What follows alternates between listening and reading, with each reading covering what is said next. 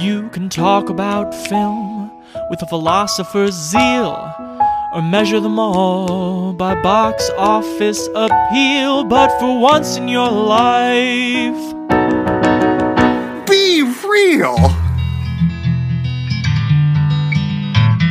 welcome one and all to a movie reviewing, reappraising, and genre hopping podcast. It's Be Reel on the Playlist Podcast Network. I'm Chance Solem Pfeifer. And I'm Noah Ballard. And we're here in the month of February to talk about the work of Kasi Lemmons.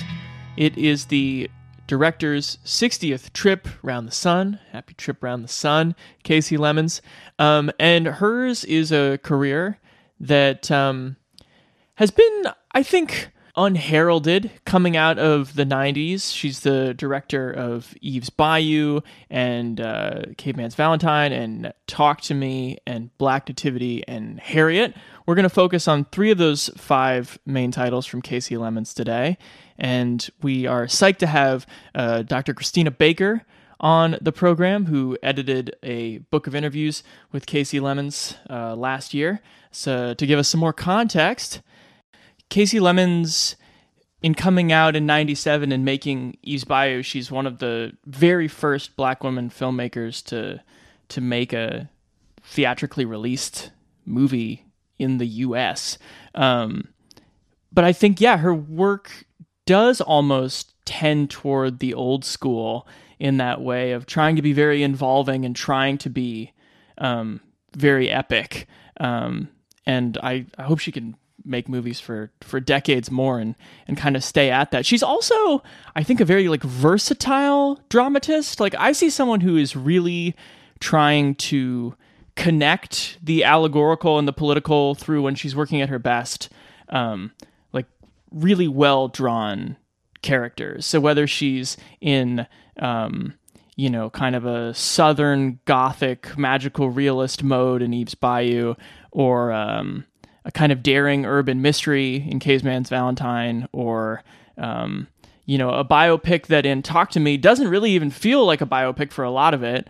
Um, she's really trying to get you to see, of course, what these characters represent. I think that she's always interested in that in making films primarily about Black life, but uh, rarely while actually sacrificing the characters themselves from being interesting. Right.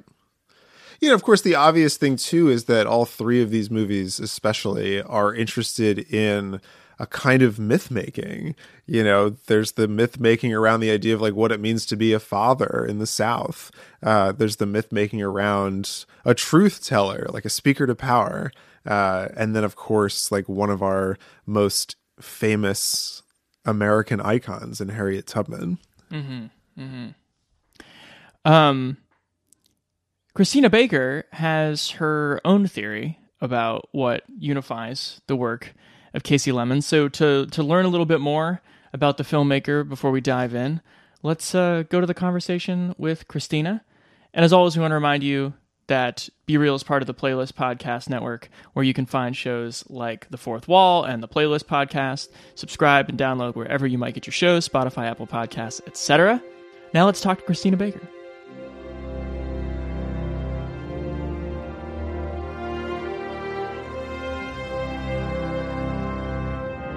Our guest today is an associate professor of critical race and ethnic studies at the University of California, Merced.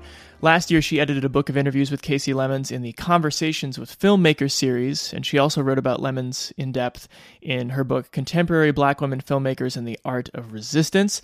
Professor Christina Baker, welcome to the show.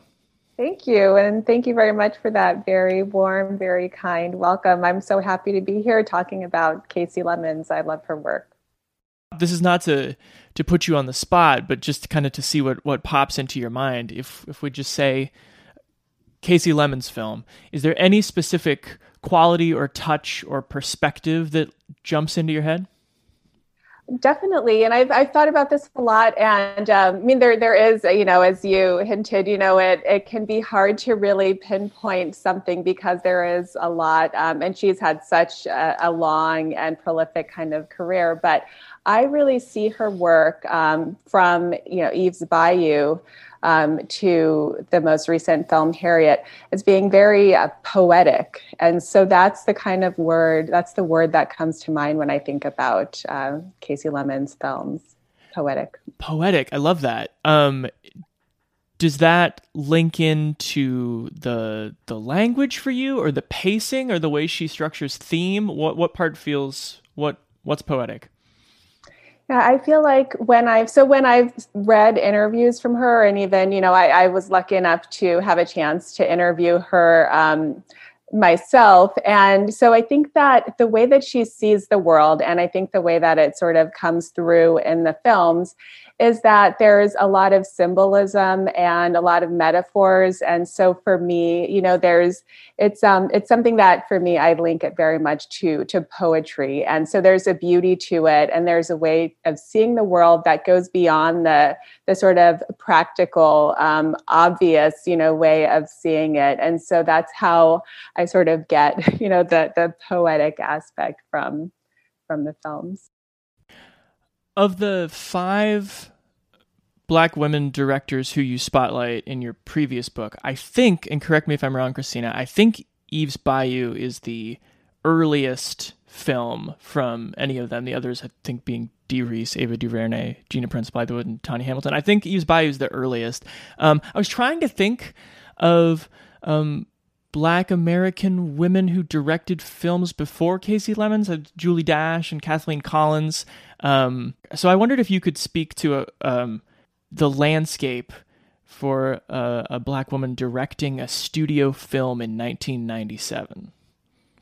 Mm, yeah, that was really the beginning. Um, that was the beginning of, of it. You know, you mentioned uh, Kathleen Collins, who I think it's really wonderful that there's a lot more recognition now. Unfortunately, you know, after um, she's no longer here to really um, personally um, you know, see the the fruits of that labor. But yeah, I think that you know, Kathleen Collins, she made a film that I that I think is a wonderful, um, you know, it's a great and important film.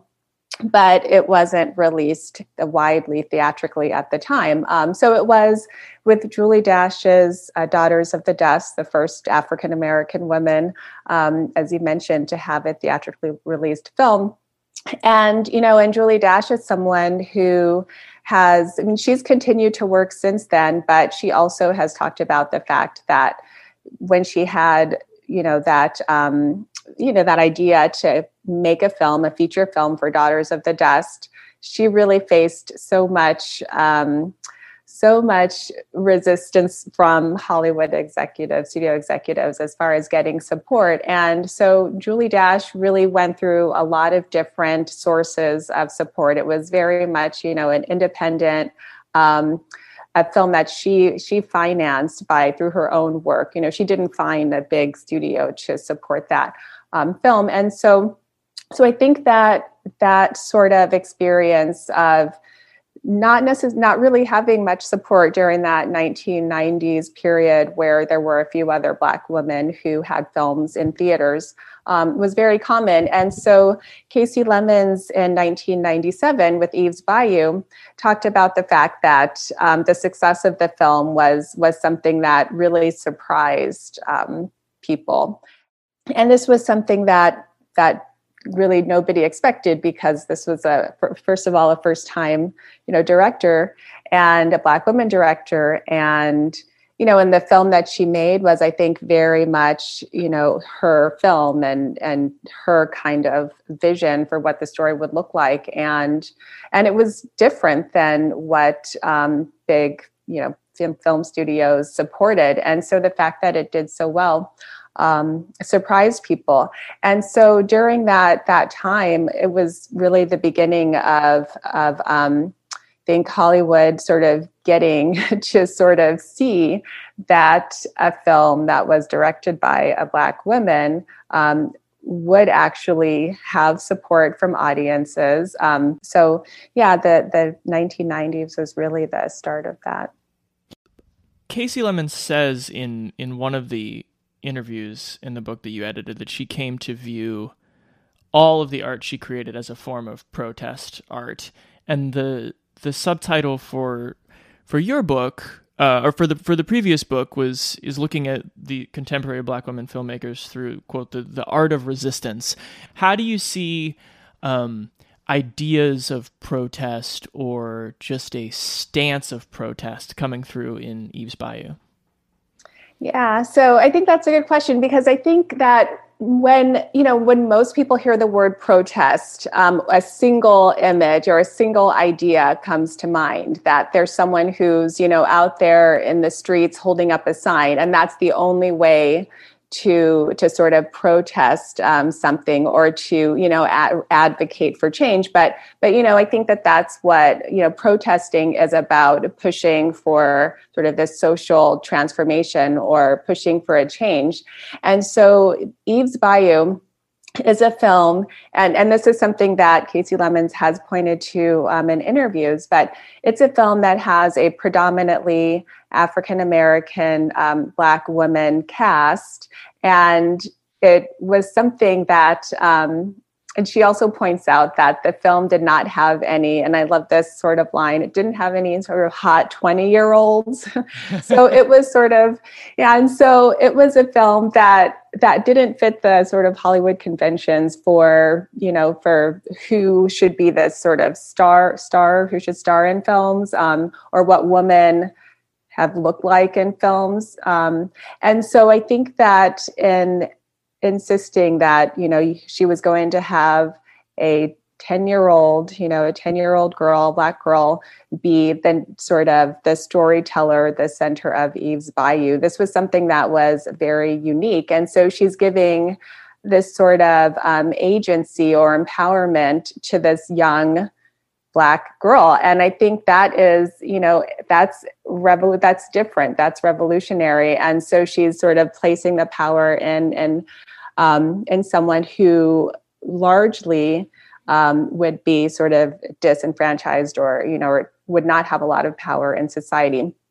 And um, and you know and she also talks about the fact that for eve's bayou again really a place a space where it was a Creole um, Black community.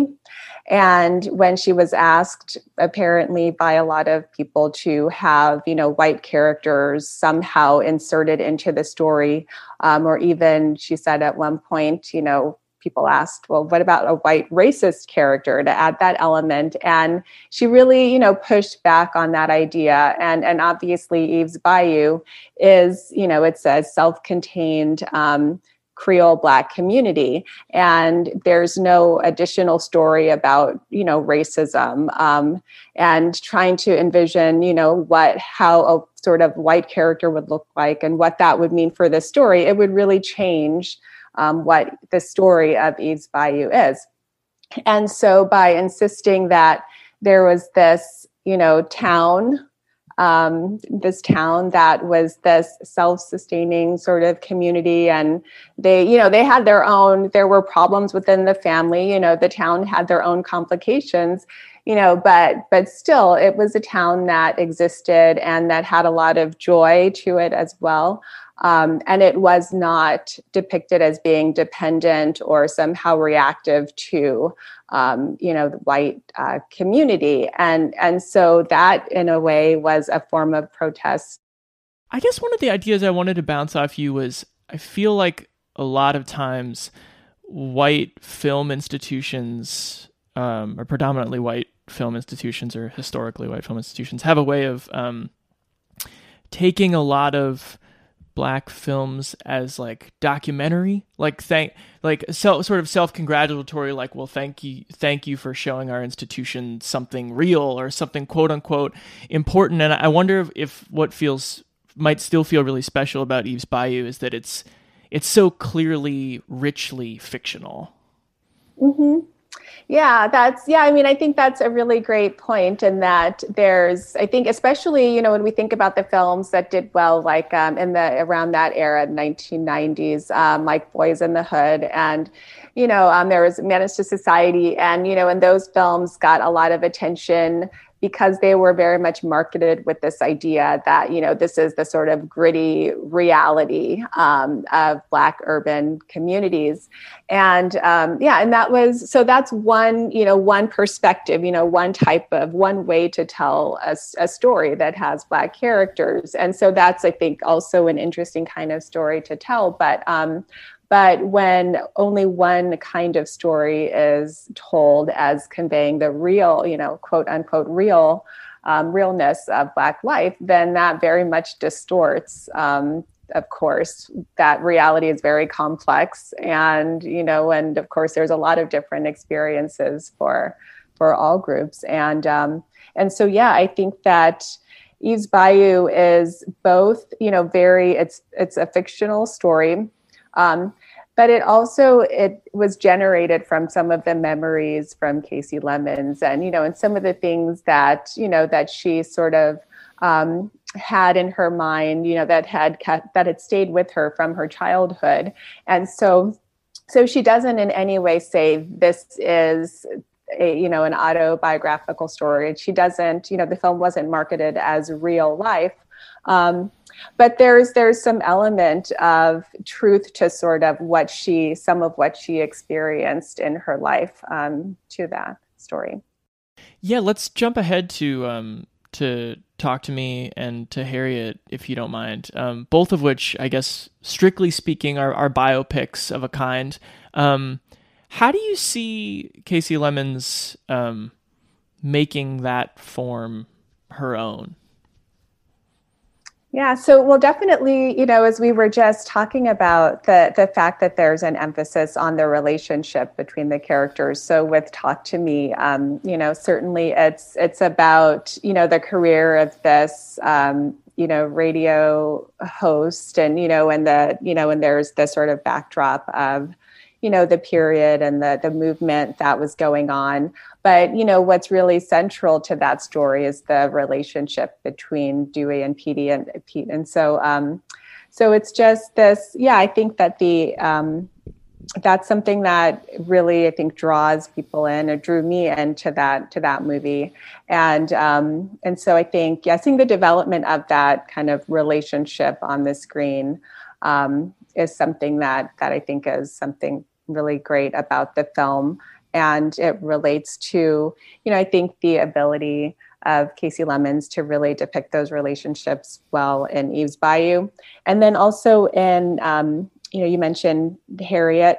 And so the, so yeah, I think kasi lemmons depicts uh, Harriet Tubman as really being driven by the relationship to her family, you know, and to to her um, to her husband, and then there's the relationship between her and uh, Marie, and you know, and that that kind of connection there, and and so I think that you can see in the films, or I see in the films, that relationship is very important um, in the films of Kasi Lemmons, and and you know, and I think that that makes a lot of sense given some of the things that that she said about her career and how she's really found support and how she's been able to really kind of continue in her career. And and she you know she gives a lot of credit to her own family and the fact that you know her husband um, she's she's mentioned um, has been very supportive of her career. And you know and so they've worked together so so much pretty much right. you know every movie. And now um, we also see that she's brought in you know her, her son who is you know creating his own career um, in Hollywood. And so, so I think that if we look at the films, but then also just you know some of what some of what um, we can see about her life that that I think that the relationships are are something that are very valuable for her. Looking ahead here, I know she's been working for a while on the uh, Madam C.J. Walker miniseries. Um, and I was reading she she adapted um, Charles Blow's novel into like an opera libretto for Terence Blanchard, which is wild. Um, but I'm just curious of all the things that she's she's done, these you know, novelistic, magical realism, and and and biopics and musicals. Um, as a observer and a fan yourself, is there is there something you would like to see her apply her talents to? Oh wow! Um, I mean, I'm definitely a fan, and I, you know, and she has a, a, history in her career of, of certainly centering and um, telling stories about Black women, and I can I can certainly see her continuing to do that, and I think that you know that that's um, a wonderful thing, and I think certainly there's a lot more room um, for more stories that are that are centering Black womanhood in ways that are unique and interesting and complex and beautiful and messy, you know, and all there's a lot of possibilities certainly that are still out there. And and I think I um I'm, I think I'm a little bit of a sentimental person, and so I was, you know, I was. Um, we were talking about the importance of relationships um, earlier, and so I think, you know, I love seeing stories that center on some sort of connection, you know, romantic connection or a friendship sort of connection. And um, and so I would, you know, I'd love to see more of those stories. Well, Christina, thank you so much for uh, for taking the time. It was a pleasure to talk to you. I enjoyed talking to you. Thank you.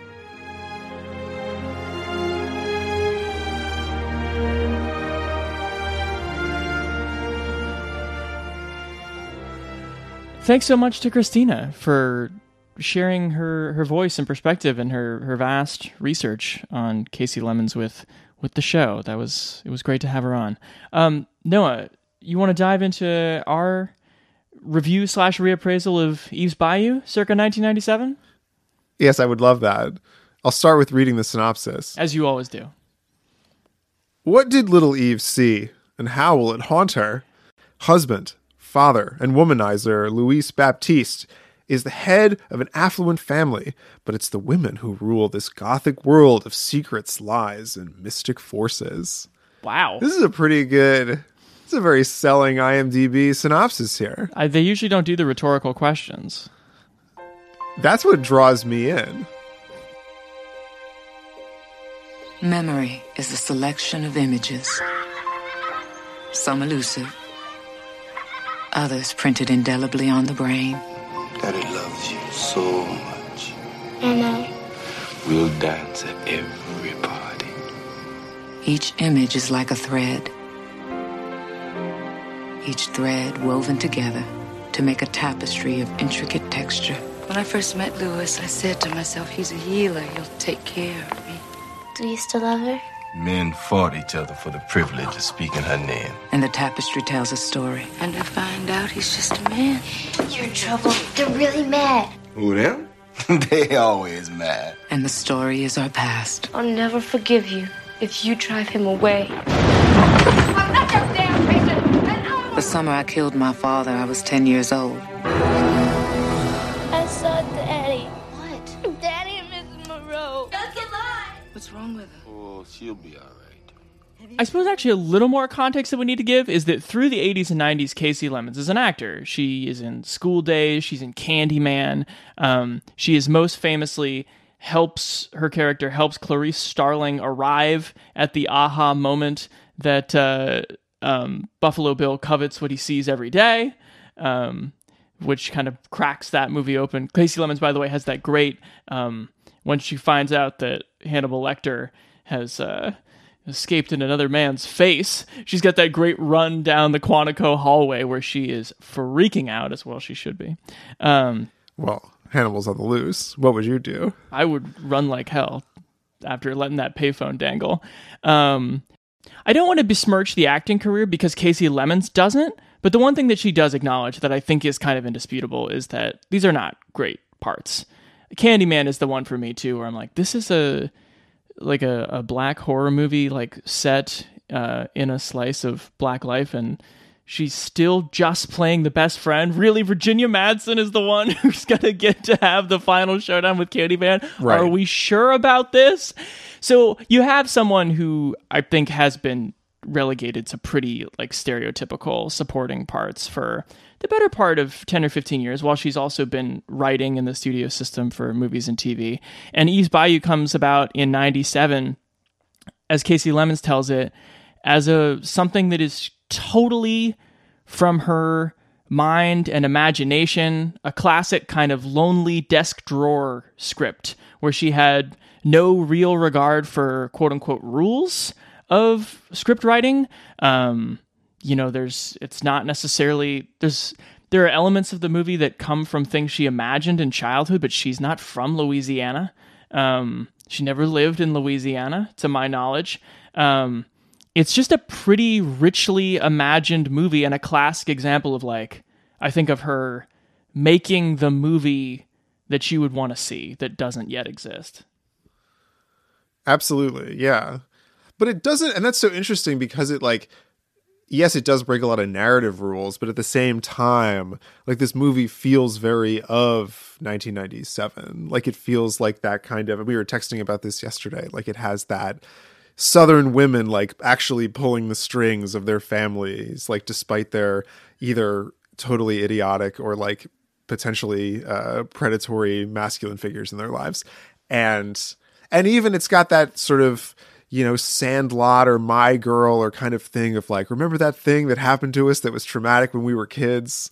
kind of feel to it uh, that brings us in. And it's got that too like the this is also right around the time of like midnight in the garden of good and evil where like you know they were casting big people to be like sort of these southern gentlemen. So it's like I love that the the entry point here is is, is the titular bayou to just kind of set the stage for like what does this place feel like? Because it seems like the South definitely has a renaissance, at least in like the popular imagination in terms of films of this time. So this movie opens at a party, which I think is a fantastic way to open really maybe any movie, but especially like your epic family drama. Um, because Oh, in, yeah. in the course of like 10 minutes, you get to see how every character from uh, mother and father, Roz and Lewis, to the the three kids, Eve, who's Jurnee Smollett, who's our who's our lead, uh, Little Poe, and then Cecily, played by Meagan Good. You get to see how they all present or want to present um, in the community at their happiest, and then as the night wears on and the liquor runs quicker, you see Oh my. you see what's you know you see the facades fall off. Um, it's such a Right. great characterization tool. Yes, it's a cool narrative way into it uh, too, because then that's the sort of raucousness of this party, you know, leads to you know this this drunken mistake, the inciting trauma for this film, which is Samuel L. Jackson hooking up um, with Matty Mereaux, but of course the titular Eve, played by Jurnee Smollett, witnesses this thing. And what occurs is a step-by-step examination of the system and the fear that exists to you know kind of spackle over uh, sexually adjacent traumas. Right, right, um, and the uncertainty. Um, Yeah. So much so that like various times in the movie there are different versions of that event playing out, the her catching her father uh, and his lover um who yeah, his, that's not the what she sees is him cheating on on their mom. Um and the mom of course played by the brilliant Lynn Whitfield. Um but yeah, so there's this the scene where Meagan Good's like, "That's not how it happened." Like, Dad was telling a joke and, and he slipped, and and you know, and that and then seeing that play out too is like, it's kind of harrowing. Like this movie takes it that first turn away from like, oh, these are people just hanging out having a good time at this party to darker movie about child who sees something they shouldn't movie. Yeah, you know, a lot of you know, going back to like To Kill a Mockingbird, um, which also Yes. is in this milieu. Um, the child as observer and the child as the POV character um, is interesting, and I think it's also you know a pretty classic thing. And, and, and little Jurnee Smollett, who I think is maybe what ten or eleven when this movie is made. Yeah, somewhere in there. Um, she is uh, captivating and earnest and watchful. Everything you'd want, I think, from a child performer at this age. Um, but what I like is that the movie actually takes a step beyond just being in the witness stance to it becomes a movie about how when you are that age in your family system like a lot of the feelings that you carry are not even your own like they're not even really your like authentic self-generating feelings. It's just like right, it's your first blush with like how to have like social allegiances in a world and how to like step into different roles of of um you know defendant and prosecutor. Um Yes. and i think this movie's Yeah, brilliant at that. Weirdly i think the note that the movie ends on which is just such haunting ambiguity i don't know if we we won't spoil the end for a little while here um but it's almost like that's the first moment in eve's life where it's like now now you'll decide what to do and who you are because everything up to this point has frighteningly enough like not really even been your decision Yeah. I mean, definitely. And that's just like part of the, you know, the trauma of being a kid. It's Yeah. just how much influence you have to deal with in order to survive. You know, and where this movie is, I think it's most exciting is seeing these kids like call bullshit on their parents. Right. You know, uh, Jurnee and Meagan Good uh, sort of go back and forth being like, you guys are insane and the things you want us to believe are not believable and we don't accept this. But then it just being like, I don't know, like this is the way we do things around here mentality just kind of oppresses them all. mm, mm-hmm. Like even in the face of that, of those like childhood, like, don't you see that our dad's a creep? right Yeah. Let's can we talk about Samuel L. Jackson? of course I think this movie I don't know. And this is just my personal feeling about the matter. Samuel L will have to forgive me. But I don't know if I think of him as like the level of handsome that this role kind of requires. Like he's a tremendous actor, don't get me wrong. Uh but I don't know that I've ever thought of him that way as someone who's like the doctor going around and like is so handsome and you know can sort of woo anyone and people are turning their women can't even cross the room without staring at him for a few minutes. Do you find him more maybe maybe you find him more attractive than I do. I, I, would be fine with that. I don't actually think it has anything to do with, um, you know, a sort of objective attractiveness meter. I think that this is a character who has so fully internalized and weaponized his professional life and his charm. One of the best moments in the movie is coming out of the carriage house where Eve has seen him cheating on her mother. And he's like she's like daddy do you love mom slash what were you doing in there? And you remember what he does? He checks her he mimes checking her pupils. It's like the good doctor you know through every stage of his denial. Oh, he like goes through the physical act. Yeah, he's doing like Oh. doctor stuff, which is, as the movie points out, is really um, important in this community in the '60s to Right. have a black man be in that role. I guess he's good because he's a very unsettling performance the whole way through. Oh, yeah. Because like there's so many shots of him just like being a normal guy and like hanging up his coat after getting home, like nothing is the matter. Right, And then yeah. I don't think I've ever seen, you know, the like a creepier Samuel L. Maybe that's what I'm feeling. Maybe I'm feeling betrayed because of his behavior towards his own daughter. Daughters, I guess plural, but like especially when this movie's like, we're going there.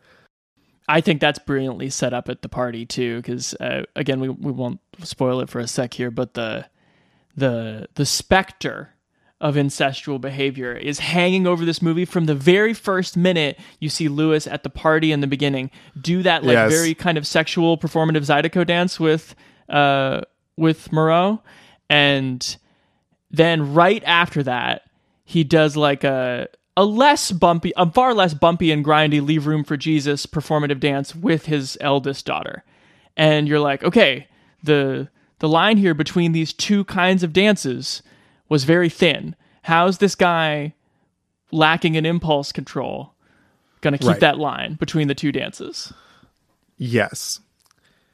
And this is all, I mean, we're talking about sort of the main plot of this movie. And the other interesting part about this movie we haven't even discussed yet is the fact that it has this whole other part of it with Debbie Morgan as Mozelle, Right. who is a clairvoyant.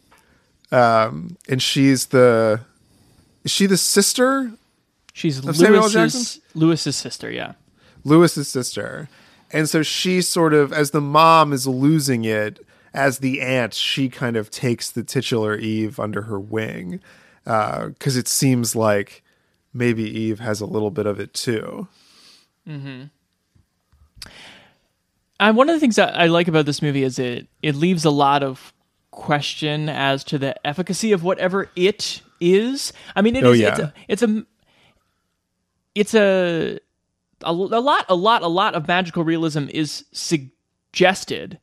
But if you don't if you want to read the movie as just being about um hubris and the unwieldy nature of childhood, you can.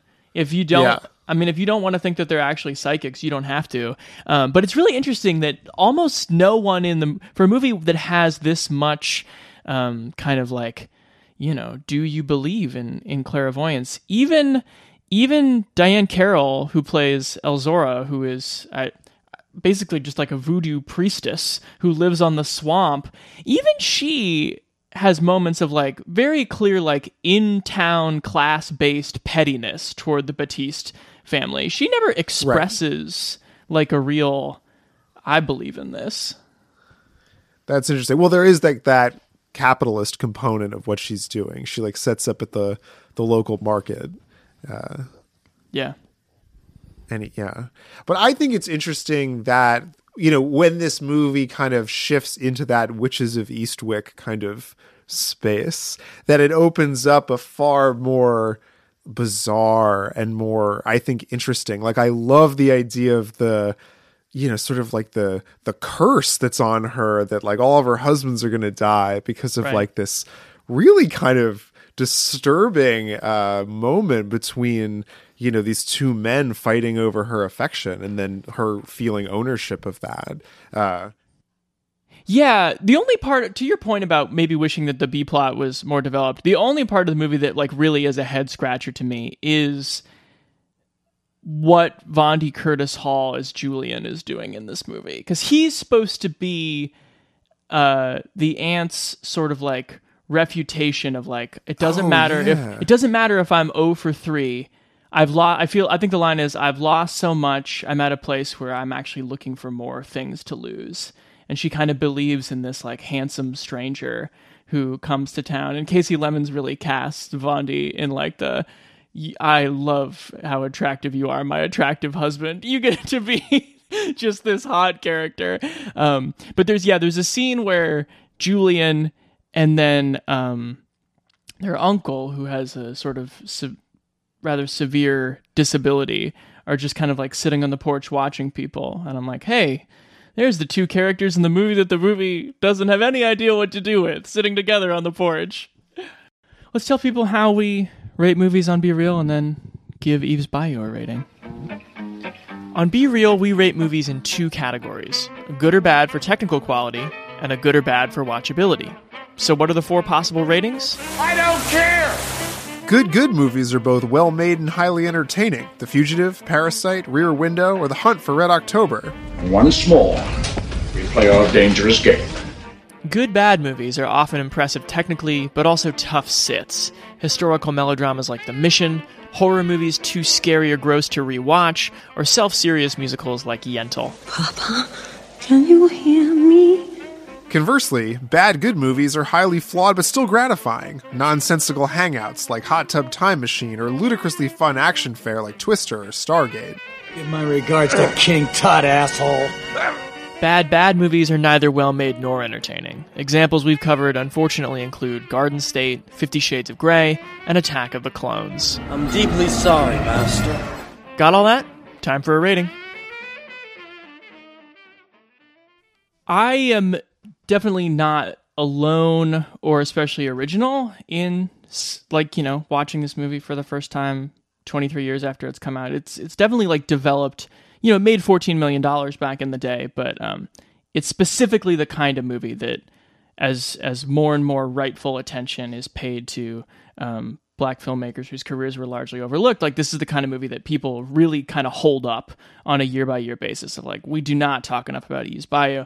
I would completely agree with this. I think um, the way it's kind of like I talked about with Silence of the Lambs. I really love the way that is not overly concerned with genre convention and wants to go wherever and with whomever it finds the most interesting. One of the things we haven't talked about is that there are some really funny moments of um, kind of twisted dark comedy. Like what Jurnee Smollett's funniest line of the movie is like these kids are all like Shakespeare devotees and they're trapped in the house because um, uh, Elzora has told Roz, the mom, that like one of somebody's going to get hit by a car, and mom's like, "All right, well then the kids are inside all summer," and Jurnee's is like, "Listen."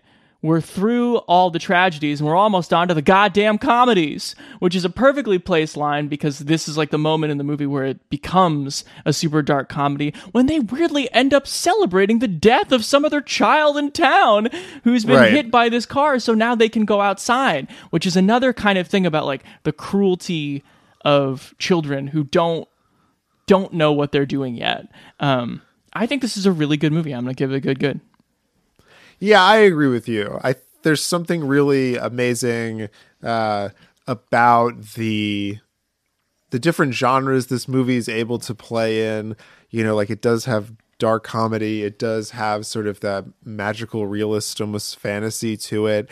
And it's also just like a compelling human drama about how this family is like built on lies and uh, one additional lie is too much and the camel falls over. That's right there's so much shattered glass in this movie and not without symbolic import Yeah, absolutely. And my my quibbles are are just that. Uh, nothing to to sink the movie. I, this was a fun one to watch. Sweet.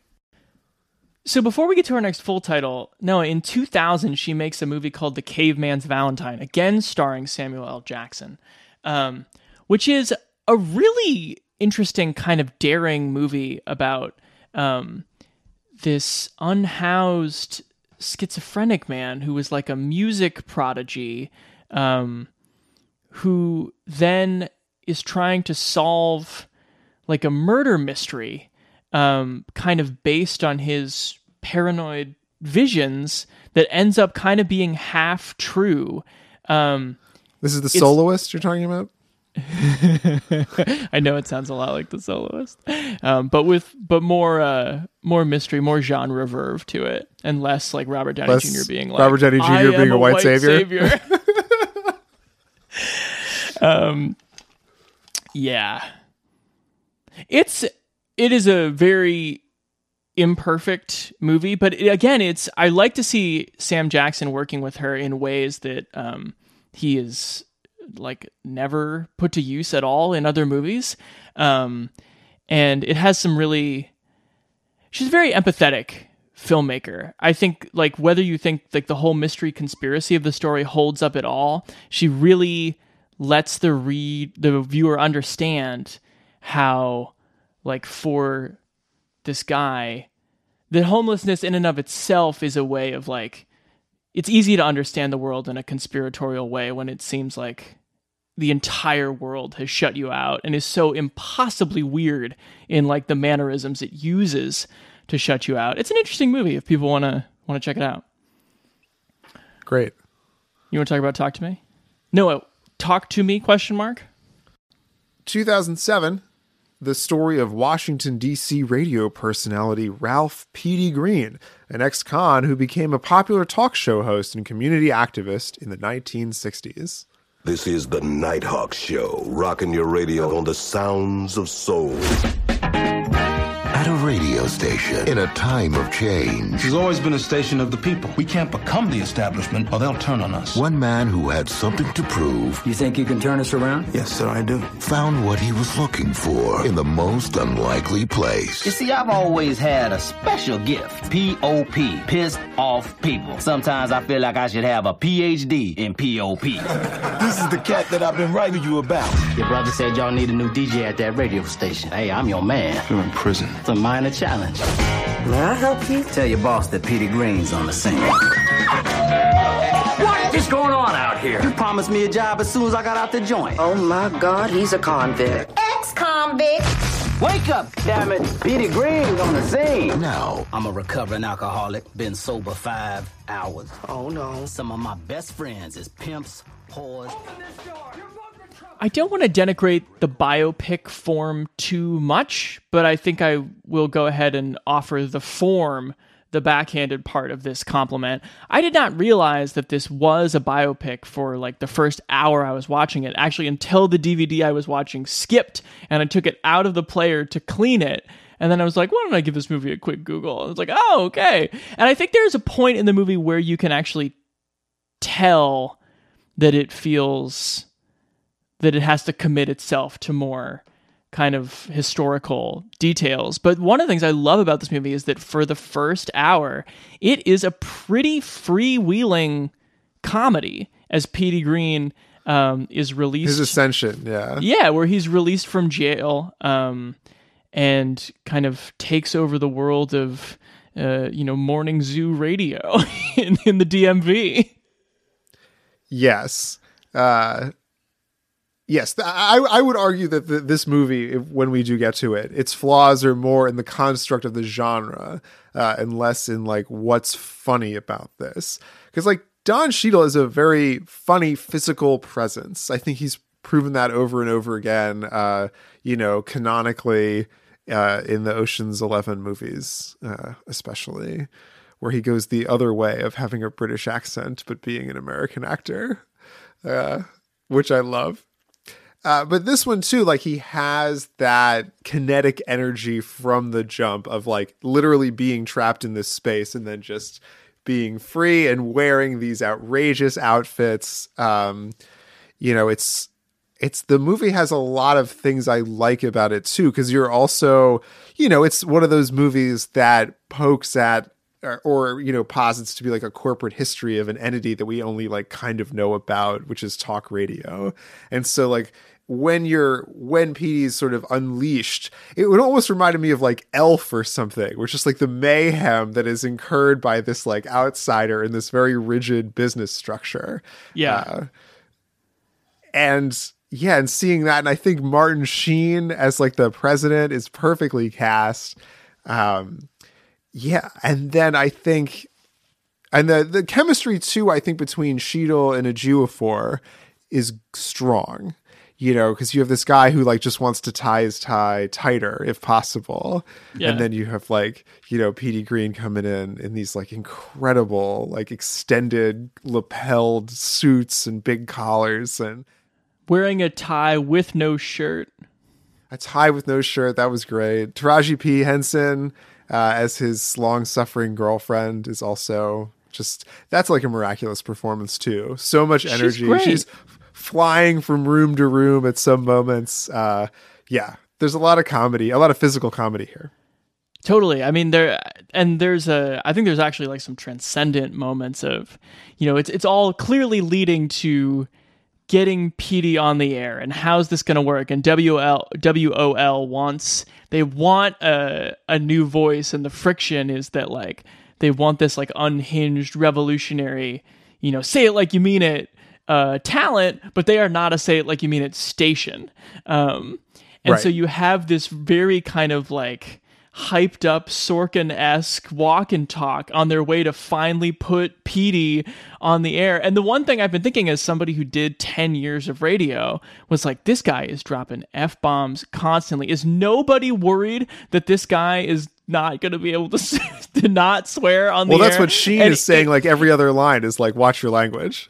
In the walk and talk, finally it pays off like a fucking slot machine. Um, where Sheen is just like, and watch your language, and watch your language. he says it so many times, and then, but the other thing that I love, and this is, I think, both to Lemmons's credit and to Cheadle. I mean, Cheadle really understands performance and, um, you know, the ways in which people kind of get themselves up and create falseness for um like when that camera is on like one of my favorite um Don Cheadle stories that he likes to tell is he was cast as Sammy Davis Jr. in the, uh, like a TV movie about the Rat Pack, and he w- was telling the director like these guys are like so racist to their friend Sammy, and you don't have a single moment in this movie where like that registers with Sammy at all. Like I'm gonna have to insist we add that moment, which is a story I always think about. Like this is not a movie that's really overly concerned with the way that um, that uh, white like white power structures inflect or affect black uh, talent that much. Um, but he do- it it does have a lot of those moments where you're like, oh yeah, Petey's just a guy, and like maybe he's not ready for this. And long before the movie puts its thumb on the Petey is not ready for this thing, you have him being really nervous on the way into the station, Yes. and the hilarity of him not being able to stop dry heaving when he gets on the radio. That is hilarious. Yes. Uh, and I think, too, like going back to the point about, you know, sort of responsible myth making uh, that Lemmons has here, like showing those moments of this is just a guy. Like, this is not, you know, the, the characters that the culture is going to lose, like, over the course of this film. Of course, the climax being the assassination of Martin Luther King. But I think it's it's definitely on purpose that we see Petey as clearly a man. Like he has these special abilities, but he is still just a man. Uh, and seeing that moment to moment, and ultimately that being his his downfall. Uh, you know, there's a certain narrative irony to that. For sure. I think another scene that has to be shouted out because it actually really like I don't know how it hit you, but it played a trick on me, which is you're waiting for Petey is we should say Petey meets Dewey, played by Chiwetel Ejiofor, because Dewey is visiting his brother Mike Epps in the same prison. And Petey's like, You're gonna give me a job when I get out of here, right? And Dewey's like, Yeah, no, probably not. Whatever, look me up. And then Petey shows up at the station, starts protesting the station, you know, busts in. He's not getting this job. And then there's this scene where they meet at a pool hall and they, you know, they put down some money and they essentially put down the job as a bet. And I'm like, is this movie really gonna like lean this hard into the contrivance of a pool bet between two fairly disconnected characters to get him this job? And it flips it a hundred percent the other way. Um, where basically Dewey has hustled Petey because he grew up in Oh, this yeah, yeah, neighborhood yeah. at this pool bar, and he the the it's not for the job was never on the line of the pool game, but they just needed to understand each other further so that Dewey could kind of vet him as like, "Are you my guy?" Which I think is just a great. That's a great like movie. Ah, I wish I. It's obvious it's a movie scene, but it's like such a good movie curveball. And if anything, I kind of wished that the movie had a bit more of that. Yes. I think it's kind of weird to have a movie that's clear comp is like a good night and good luck to really not have a bigger kind of political moment to it. I mean, it has, of course, the moment where Greene like calms down the like fiery temperature of the you know the politics in DC right after the assassination of MLK but like the movie never proved to me that oh this is obviously the beginning of talk radio. Like look how popular it is for x y and z reasons. And mm-hmm. all we really have to prove that is Petey saying over and over again that he speaks the truth. And then of course people repeating that he speaks the truth. And then like us hearing people talking about the fact that he speaks the truth. But other than really like making fun of some you know some famous music executives at the time like i guess i wanted him to have that like him versus um mccarthy kind of thing like where is his actual narrative antagonist here other than his own like man versus self Yeah, I don't know. Um, I'm curious to know, like, just what else he what else he said on the air, and maybe the movie just doesn't want to get. Yeah, yeah. Maybe the movie just doesn't want to get into a failed sobriety shortened life story, Right. Which you know I can't really blame it for, but the but the detour that it takes into being like in the last half hour of like, oh, we'll just show it all through Dewey, um, and we're like, ah, Dewey wasn't the most interesting part of this story, especially not as a solo act. And I do think it's significant that he essentially like tries to steal Petey's shtick. But there's a moment where Taraji P. Henson is just like, he's not he's not Richard Pryor, Dewey. He's not who you want him to be. He's just a guy who likes to run his mouth, and people really like to listen to that. And it feels like after that moment, the movie is kind of done with Petey, which is unfortunate, I think. See, I almost think the movie gives up on Petey before that in the scene where Dewey sits at the Johnny Carson desk and lets out those two really unconvincing like laughs, like Johnny Right. Carson laughs. That moment, I I, I felt like I, I lost my ability to suspend disbelief Hmm. in that like it's not about this guy. Like I think a, a a movie that is truly about the downfall of this human focuses more on you know what his girlfriend wife is saying about him the idea that like it is the going up this ladder so quickly that's killing him uh, and then speaking so much truth as to be so criticized by some system or like whatever it happens to be that is his that's what i'm saying he really lacks an antagonist other than himself but that's like where do you where do you you know find a climax in a narrative like that so they have to give it to dewey Mm-hmm. Mm-hmm. Chance, can I be so forward as to say that this movie feels like a bad good? You may. I Explain. think Cheadle is hilarious enough and the physical comedy is hilarious enough that this movie, like if it were on, you know, it also has vibes of like that thing you do or Totally. walk the line or like whatever, you know, sort of uh, celebrity rising adjacent story you want to come up with uh, set in the 1960s. Um, so it has that watchability to it. But yeah, ultimately, I think the ending of this movie it just like doesn't ever kind of commit to what it is uh, and in that way i think it's it's not a wholly satisfying experience I would agree it's not wholly satisfying. I maybe my read is slightly different in that I think it I think it commits to what it thinks it has to be, which is like this drawn out eulogy for Petey Greene, which is from Dewey, which is just not not what I was enjoying about it. Again, a movie that was like essentially a very wise comedy. And I just don't know. I think it knew how to be a wise comedy for 70 minutes and definitely not 110.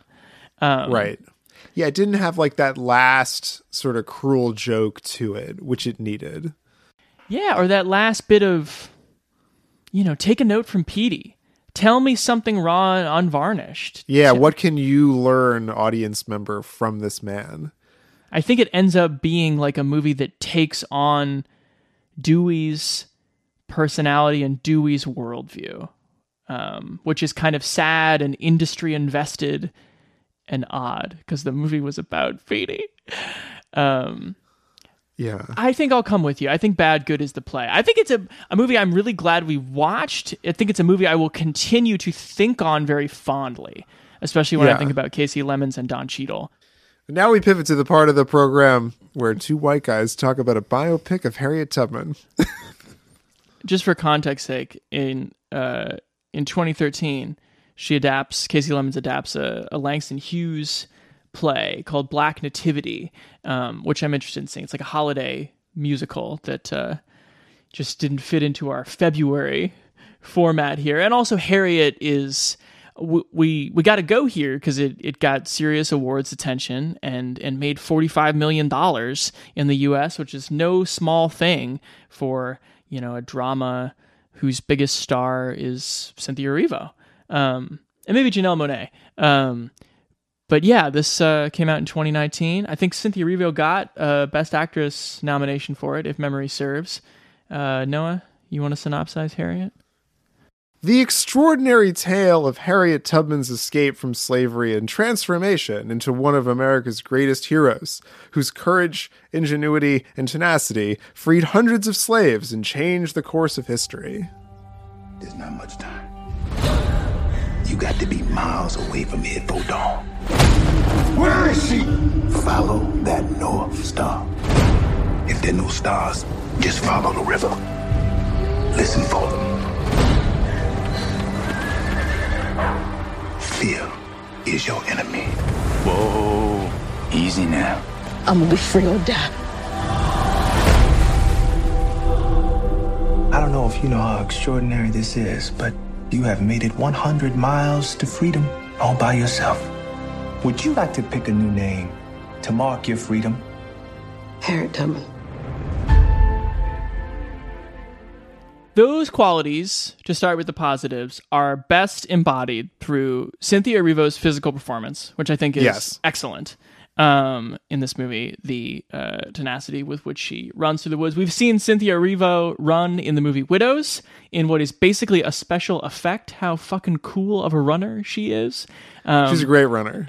and it happens here again, where I think um, I feel like some people would be like, "Oh, such a Hollywood eyes." They basically turn Harriet Tubman into a superhero.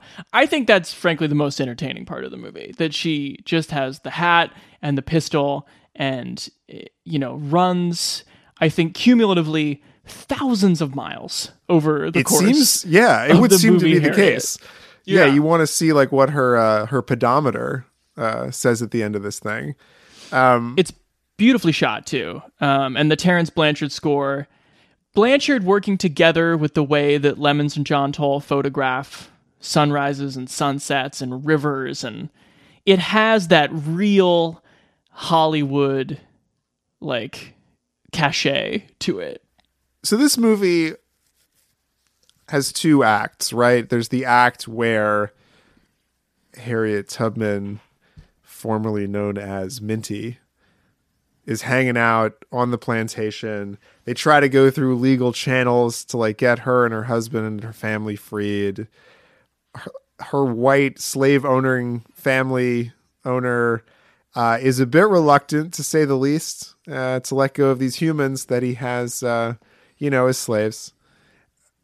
And then, I guess as oh, the father dies, and then fucking Joe Alwyn Taylor Swift's boyfriend's just like, hey, my dad died, maybe because of this moment you had screaming for the devil or God to kill him. Uh, so now I'm going to sell you further south where it's much less likely that you'll run from where we are in Maryland to Pennsylvania uh, to gain your freedom. Uh, so that sort of yields her initial crossing of this hundred miles uh, between a slave state and a free state uh, and then sort of realizing that that was easy enough. So let's go back and do it a number of more times, despite everyone around me saying, Harriet, don't do that. You're going to get caught. Right. I'm not sure, however, that Harriet feels much like a human character, which is a problem not exclusive to the movie Har- uh, the movie Harriet, but um, just a thing in very kind of high toned biopics.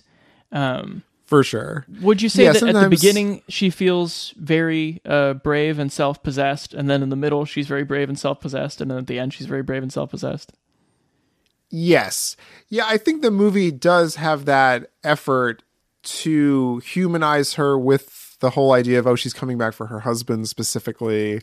And then he's like, You've been gone for a week. I'm remarried. Uh, which was like such a weird. I guess the timing of this movie didn't always make a ton of sense to me because it feels like she got to Philadelphia fairly quickly and then she got back very quickly to Maryland. And then he seemed super surprised that she was there at all. But ultimately, other than that heartbreak that she goes through, which she recovers from fairly quickly, uh, there's not a lot. Like, not that her and uh, Leslie Odom Jr. need to have a romantic relationship. That's like maybe a little easy here. But I guess I wanted them to have more of like a, you know, a combative friendship that's like, we should do it this way by the book. And she's like, nah, we got to go in there and get them all.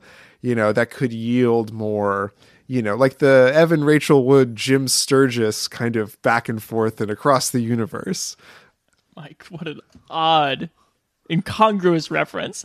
Well, I think it wants a little bit of that with uh, Janelle Monáe as uh, Marie Buchanan too, who owns this boarding house in Philadelphia, and I think our guest Christina was like, I think that's the movie that, or that's the relationship that they're kind of trying to hang the movie on in very Kasi Lemmons fashion. But I just feel like a lot of the script efforts, Gregory Allen Howard wrote the script. Um, who he did the script for Ali and Remember the Titans. Um, this is like familiar sort of uh, American history territory and, and, civil rights territory for him um, as a writer.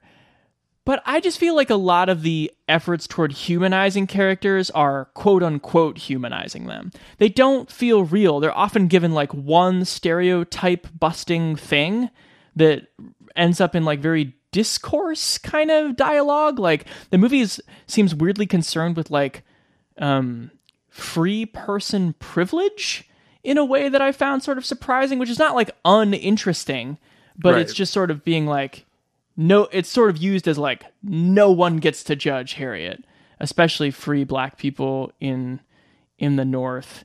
Um, and like yeah, just like a lot of the efforts that are made to complicate people feel like, well, there I complicated them one time. Um, you know the yeah this yeah it doesn't it does not feel organic. Well, I, and there's there's like an internal conflict of tones in this movie too, because on one hand you have like this very sort of I mean, the the character of Harriet is she's she's again sort of magical uh, the way the women are in Eve's Bayou. Like she has these similar visions that allow her to like see danger coming, and like as you said earlier, Chance, she almost becomes a superhero. But on the other hand, you have a very cynical political drama unfolding too, where it's you're like watching white people be like, wait a minute, all of our slaves are leaving. We're the victims here. Like, right. there's something like so irreverent and like so like biting about that. Like, that's the movie that I wanted to see is sort of like using the, I mean, and she does at certain points, but like, I almost feel like using that that like outrageous sort of uh, parody white hubris uh, to her advantage like is more interesting than like her having a vision and like them having to pause in the woods so they can make a left and not run into the group of horses that's like in front of the bridge about to wipe them out yeah, let me address both points. Yeah, there is a scene that I I think is almost like unintentionally comedic, or maybe it is intentional, where Jennifer Nettles as like the matriarch of this slave owning family, who's just like, you know, blitzed out of her mind on vermouth, like rallies like all of these other like white racists who were like, you you need to pay us restitution because Harriet Tubman helped all our slaves run away. And she's just like, I am the real victim here. We are all victims of this woman. And all of the guys are like, wait, she's right. it's like, is this, are we sure this is what we need to spend our time on? But it is a way of showing a kind of white fragility. I think. Right. No, and I think it finding white fragility both like terrifying but also kind of yes. funny. Right. I think the other possibility is that this is not so covertly like a faith movie.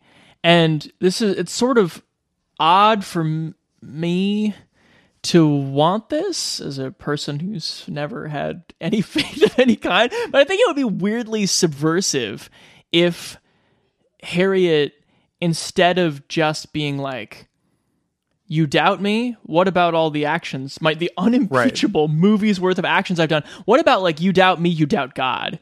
Um, because these premonitions that she's having come from this is a true to life thing. Harriet Tubman sustained like a very traumatic brain injury that caused her to have visions and spells, which she felt were uh, premonitory at some points. Um, is that historically accurate? It is.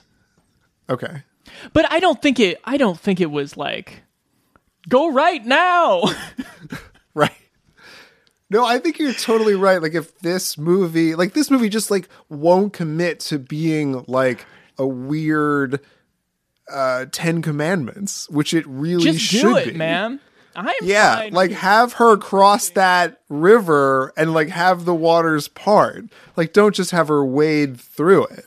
You know, right. I think committing to that you know the myth making of it makes more sense or commit to like the hyper realistic you know oh this is you know but then give us a sense of like the time of this thing I didn't buy it too. People who are that uh, faithful tend to talk about and conceptualize their faithfulness in ways Indeed. that, yeah, that uh, often get pushed out of more secular Hollywood fare. And it just feels like that is an integral part of her character that actually might make this, even if it seems religious or conservative somehow by modern standards, like put it in there. Because otherwise, you just have a, a woman who's uh, infallible, just Yes. completely infallible.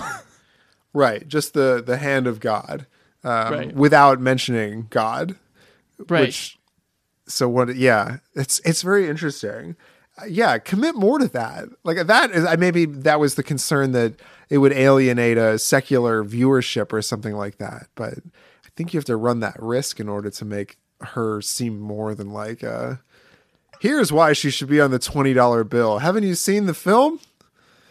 This movie is just a little constricted or a lot constricted by being an Oscar Beatty biopic. And um, where does that come through the loudest?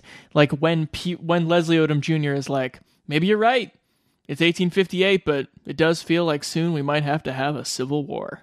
It's like, okay, come on. Yeah. Well, I Come thought on. it was lazy when at, at any point in a movie set in historical time, when a character looks at another character and goes, "These are dangerous times," like Yeah. it loses me because like Okay. nobody nobody says that. I mean, are are are- are these dangerous times? Possibly. Currently, these feel like dangerous times. Incredibly nobody, dangerous times, I think. You know, but like when I it that way.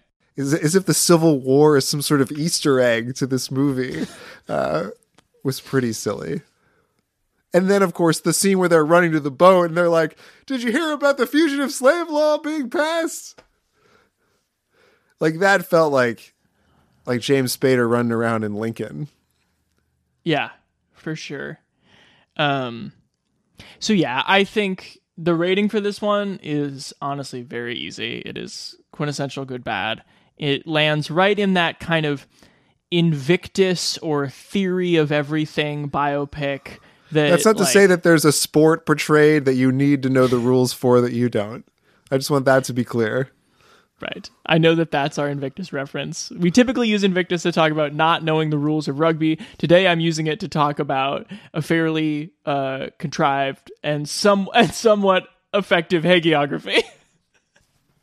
Yeah, I think it's a pretty quintessential good bad. Uh has all the trappings of good bad. Has like singing at unnecessary times. Uh You know, it doesn't have it has a central character that is in every frame but we know very little about. Um you know, it has that that's that massive score. Uh Blanchard's going Fla- for it, as he always does. oh, I- you love to see it, you know, but I Even think in this it. one, and you love to hear it, but I think in this one, it kind of does a lot of the emotional lifting, like especially in the scene where she's like, "My name now is Harriet Tubman." Right. I asked this of Christina, and I, I, I kind of wish I, I would have followed up more, but she was like, I want to see more relationship based movies from Kasi Lemmons, whether like romantic or about friendship. And um, I, I know Kasi Lemmons herself is a, a self professed lover of, of melodramas. Um, it could be in a rom com. It could be a buddy comedy, uh, which is like the first hour of Talk to Me. But I, I'm with Christina. I would like to see more of that too. And what I would really love to see her get back to, um, and I want the industry to embrace this is is I don't know, being able to make more like creative fiction material. Just in case I have to run.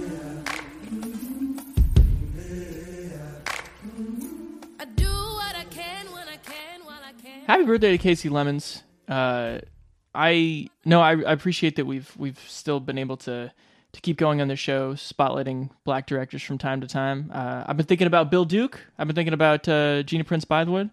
Um, there's uh there's some careers out there that uh, I'd love to get into in 2021. But um, thank you, man. I'm always down for it, man. Like to watch Cool. movies, like to talk about them. Happy to continue doing both. You said it.